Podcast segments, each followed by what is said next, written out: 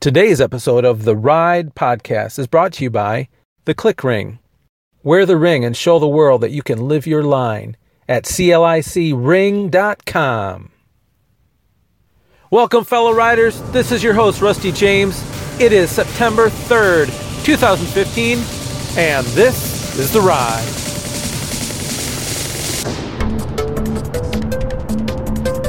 Welcome, one, welcome all. It is Thursday morning, and I'm raring to get at it. Well, last night I was talking with my daughter. She's in the middle of writing a, or I guess outlining a book she wants to write. And she's encountering writer's block. And so we spent some time Oh, writer's block is a pain in the tail. So we spent some time being encouraged, trying to look at things in a different way. I don't know if any of you are writers, but you can imagine if you if you're trying to get something down on paper and and it just the ideas aren't there, it can be super frustrating. And so my word my words of wisdom to my daughter were to be an observer. Observer of anything and everything in the course of your day. I think that's what you need to do when you're writing or when you're trying to convey a message. You need to be an observer. You need to look at things that might be glossed over. I used to think growing up that I had some kind of uh, some weird thing wrong with me. I guess I, I quickly learned that it probably wasn't something wrong with me, but I thought it was somewhat unique that I would pick out and notice things that most people wouldn't pick out and notice. Now that I'm older, I realize that I'm not doing anything different than what anyone else would do. Here's a, here's a for example. I, we might have been on a day trip somewhere, and I would look out the window and I would pay attention to some tree out in the middle of a cornfield or something. And I would look at it intently as it went by my vision and I would notice things about it. And I'd make little mental notes about it. And I would understand that I was the only one doing that. And I thought, well, why isn't anybody else doing that?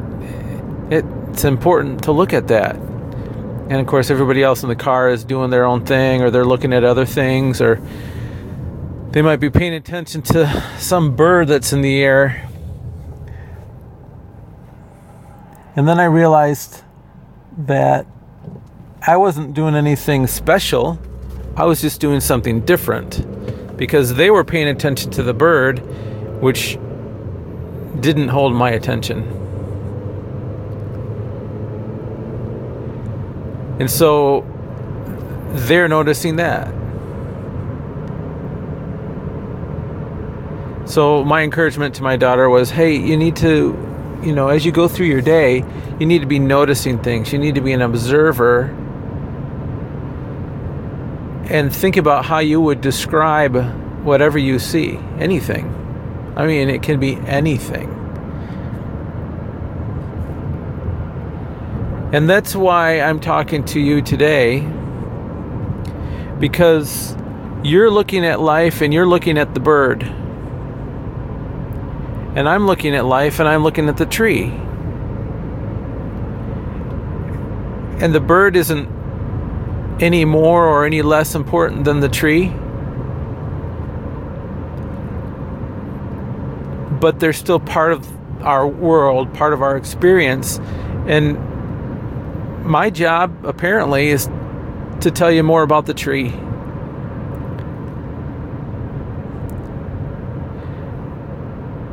Because that's what I'm observing. And your job would be to tell somebody else about the bird. What are the tree and what are the bird? Well, they're just different perspectives of parts of the world, parts of your experience. Uh, one of them is not any more important than the other. I just happen to be coming to you today to talk about what is interesting me on my ride. And as you know, most of the time it has to do with our Lord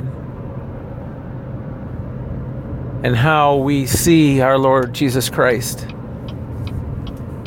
and how he sees us.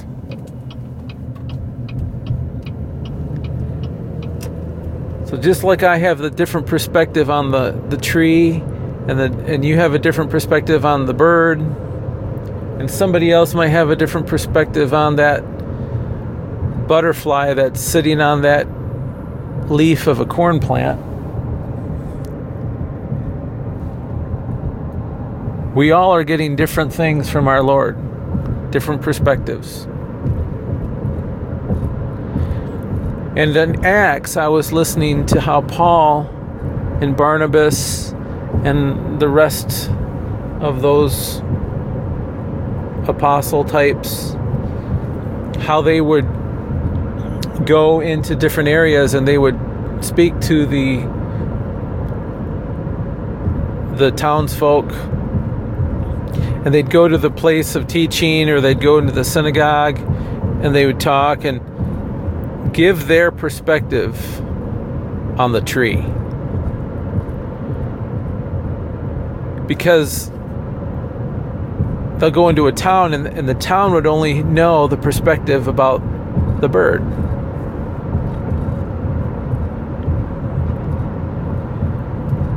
They had no idea that, in this case, that there was even a tree out there.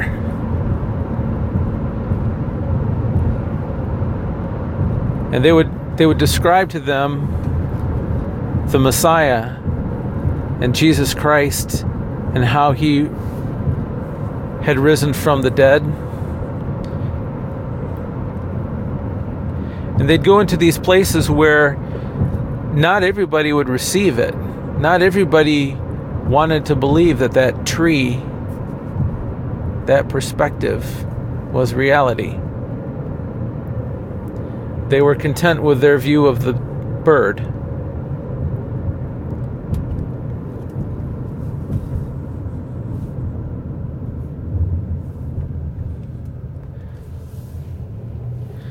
And there would be many that would say, Come back next Sabbath and tell us more.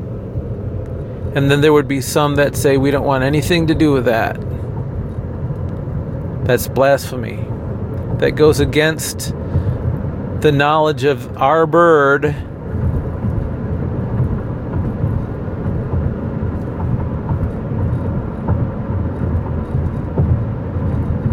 So I'm talking about the perspective that I'm getting from the Word of God. And my challenge has always been to fellow riders to search the Scripture. That's why I don't really have a lot of references. I mean, I could. I could write all this stuff down, but I flow freer if I just kind of remember the stories and it's easier for me to drive and I also think I'm relying on the Holy Spirit a little bit more when I do it this way. But an added benefit to this method is it causes you to have to go and search out what I'm talking about.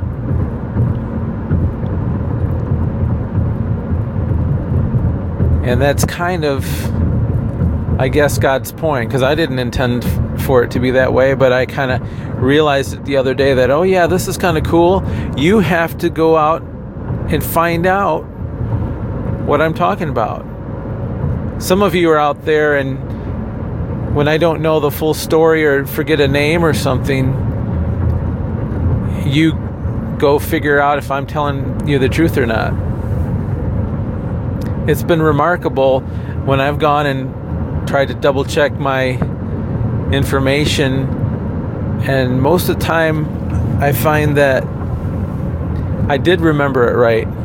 Like yesterday, now I might have the pronunciation a little wrong, but Ananias was the person who the Lord spoke to to uh, go and pray for Paul to regain his sight.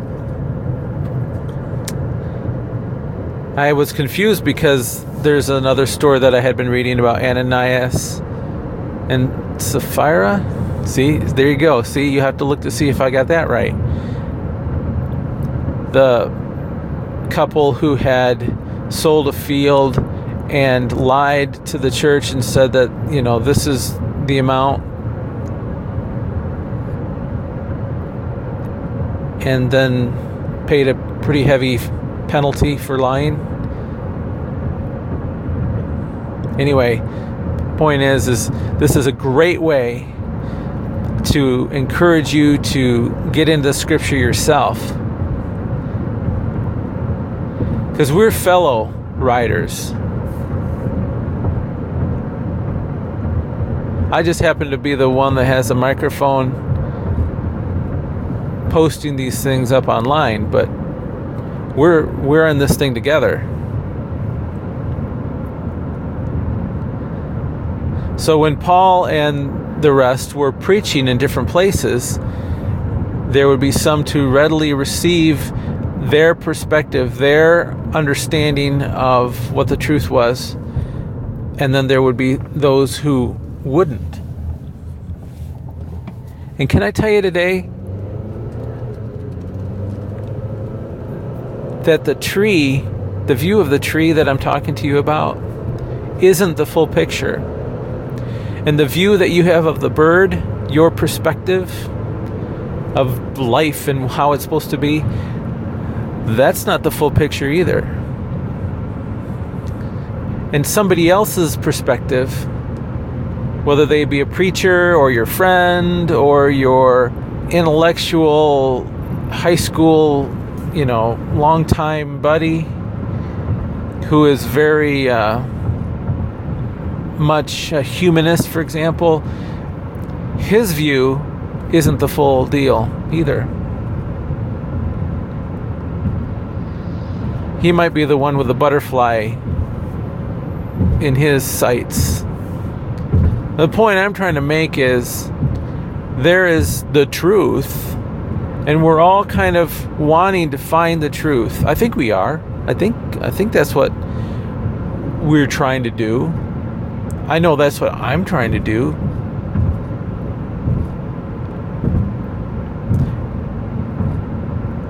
How depressing it would be if if we knew that we're going through our life seeking out that which is untrue.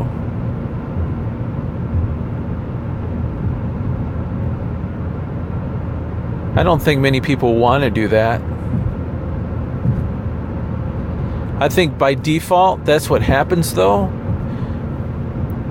If you don't know truth, then what are you going to do? You're just going to roll the dice and hope that whatever way you live, whatever vantage you've got whatever thing you're focusing on you're going to roll the dice and trust that that's that's the way to go good luck because you're going to need a lot of it to to find truth because I believe there is one truth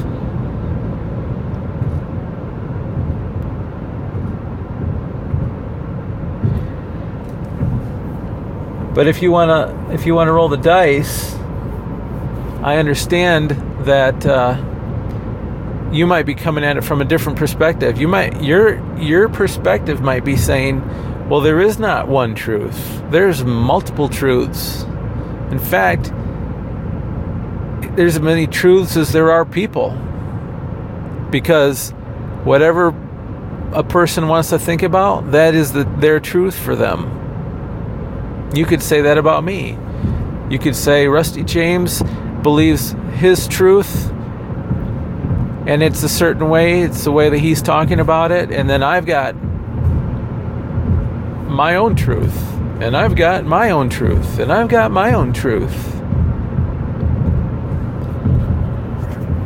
Well, the Apostle Paul made it clear at the end of his days, I think it was before he was headed off to Rome for his imprisonment, which he didn't know about yet, but before then, he kind of knew that he was going to be seeing this group of believers for the last time, and he told them, I have told you and told you everything that I needed to, and I and I'm not going to see you again. And to that, they were sad. But he said, "Your your blood is no longer, or it's not on my hands. I've told you everything." So he, Paul understood that there was a responsibility that he had kind of in the spirit for passing on the truth as he knew the truth to those believers. And he says, I've told you what you need to know. So now you have to take it and run with it.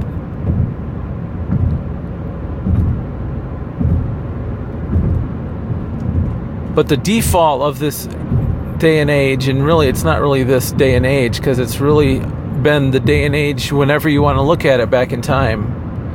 The default behavior is that there really is not a truth. That's the lie the enemy perpetrates is that there is not really a truth. It's a whole lot easier to live your life just aligning with what you believe. You make it any way you want it.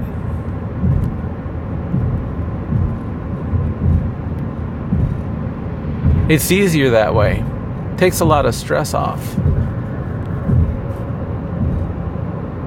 But if you could get the 10,000 foot view of the of the life of people who are living that way, you see that the paths that they're on are all in disarray. They don't go anywhere. There's not a direction. They're kind of like a ship tossed on the ocean. And they go wherever the wind blows. That's one of the things Paul had said is that uh, to one group. I forget where it was, maybe in Corinth, that you enjoy just talking about whatever the, the, the whims of doctrine are that day.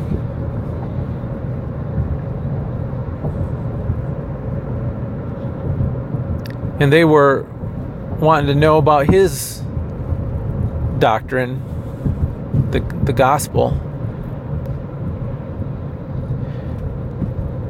But I think they were partially wanting to know just so they could add it to their intellect and not have it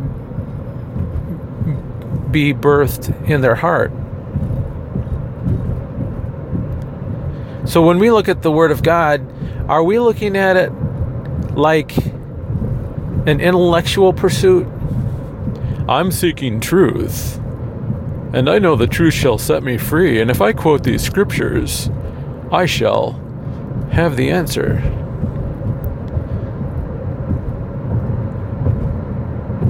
Well, I don't want to have the answer, really. I mean, I do, but that's not the ultimate. I want to know the answer.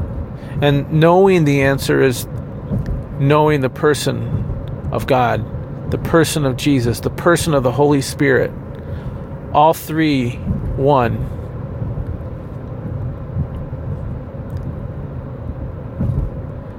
When you do that, you're no longer looking at the bird or the butterfly or the tree. Hopefully, you're starting to see the bigger picture. You see, God isn't some object that's kind of there to be observed and looked at. He's bigger than that. Just like he's not trapped in a moment in time because he's outside of time, he's not trapped as a object in your view. He is what makes you able to have a view in the first place. He's he's everything you see. He's in it. I don't want that to sound new agey and if you know what I'm talking about. He is he is not some object on your radar. He is everything that could ever be picked up on radar. You understand what I'm saying? My vantage point to see the Lord and to see what He's doing in the world today is simply just that. It's just my vantage point. But He is so much bigger than that.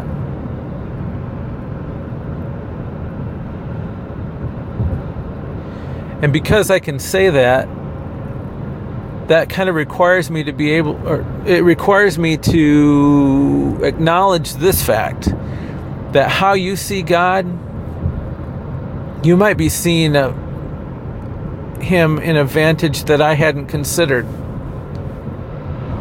Obviously, the Word of God is kind of our blueprint as to how we to view Him. So I can tell if someone's vantage point is contrary to Scripture, I can be suspicious of that and be cautious of that and even warn against that so that that opinion isn't propagated.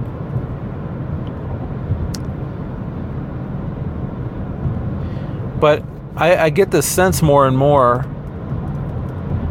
that as time continues to crawl ahead, that our understanding of God, which I think we can admit is not full, it's not 100%, there will be some kind of a broadening of what our understanding is of Him in the days ahead.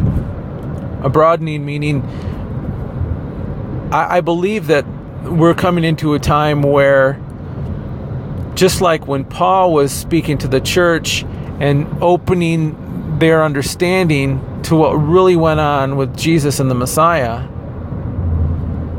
because that was his first coming. There will be a time in preparation before his second coming. And there will be ideas about him that might fly contrary to our established understanding of who he is.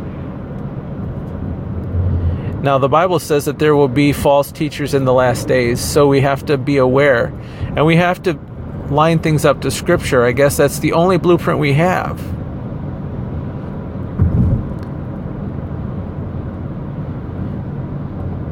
But I want us to be open to ideas that go against traditional ideas, but are still in alignment with Scripture.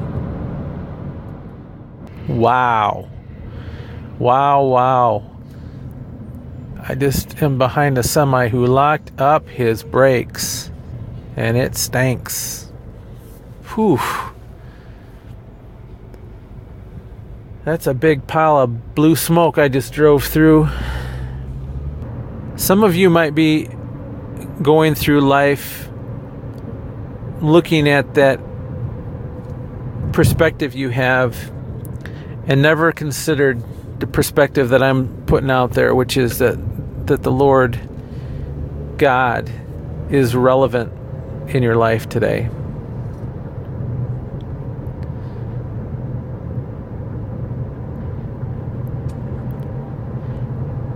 And I'd like to encourage you that if you've never considered that, just like that truck, I want to challenge you to put the brakes on a moment. Don't worry about the smell of locking up your brakes. ultimately it's the safe thing to do. I watched this truck just now lock him up on his trailer, and uh, it caused him to be able to stop before careening through an intersection and causing potential damage to himself and others. So maybe, just maybe, we all ought to think about that object, our vantage object that we're seeing, and be willing to put on the brakes in the event that that isn't the direction we ought to be going. What's the worst thing that can happen? So you so you stop and reevaluate. I mean, you got to do that when you're driving to a destination, right? If you get off tangent a little bit and you got your GPS giving you information,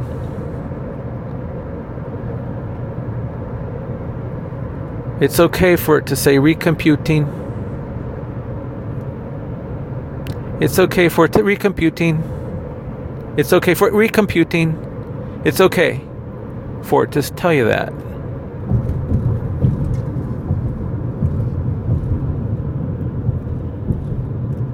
I tell my daughter who's learning how to drive, don't worry. If you're worried about where you're headed or doing the wrong thing, you can pull over and stop.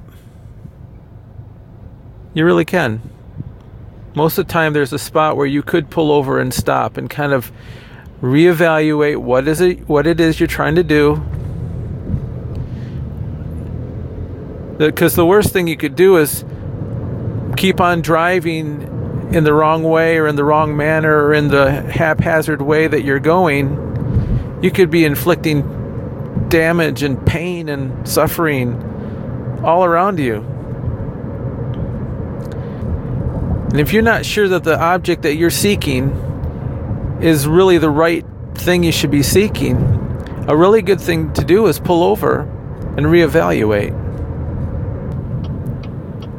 It's okay to do that. We all need to do that, no matter where you're at in your walk with Christ because we don't all have the full answer, and you know what I mean by that, I know we have the Lord God Almighty who is the answer. But what I'm saying is how we see Him isn't in its full in its full glory, if you will. And so we might miss it sometimes. And it's okay to pull over and, and reevaluate where it is we're trying to go. Some people are so worried about that recomputing thing that they they get so down on themselves because they have to stop and pull over and they have this recomputing rerouting business that they think that somehow if they have to go through that, that they're just terrible people. I want you to, to know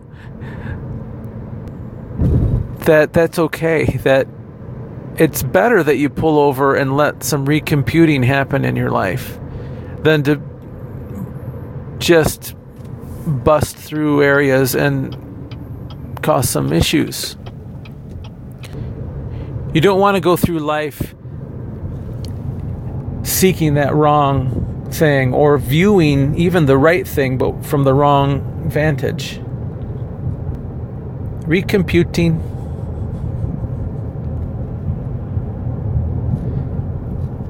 So no matter no matter where you're at today, I'd like to encourage us all. And I'm just about ready to pull over. I want to encourage us all to do a recomputing stop. You pull over, you ask the Lord to give you a clearer understanding of where it is you're headed. Because He's got the 10,000 foot view, He can see where people are headed. And if He can somehow give you a glimpse of that today and see where you're maybe off a degree or two or 10 degrees.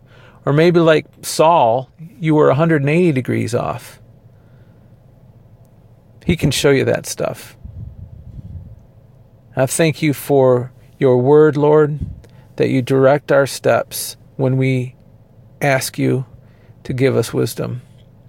I pray, Lord, for everyone hearing this right now, that we could come into agreement that your word is the truth and that we need your wisdom to help us understand that truth and rightly divide it and help it sink into our hearts into new ways full of hope and grace for the ones around us. We thank you, Lord, that we can come before your throne and be bold and ask for your help in this way. We praise you and want to bring all glory to your name. In Jesus' name, amen. All right, fellow riders, I think that's going to be it for today. Remember also to stay in the Word and to seek peace and to pray for those who persecute you. That includes ISIS. And love your God with all your heart, soul, and mind. And I will see you on the flip.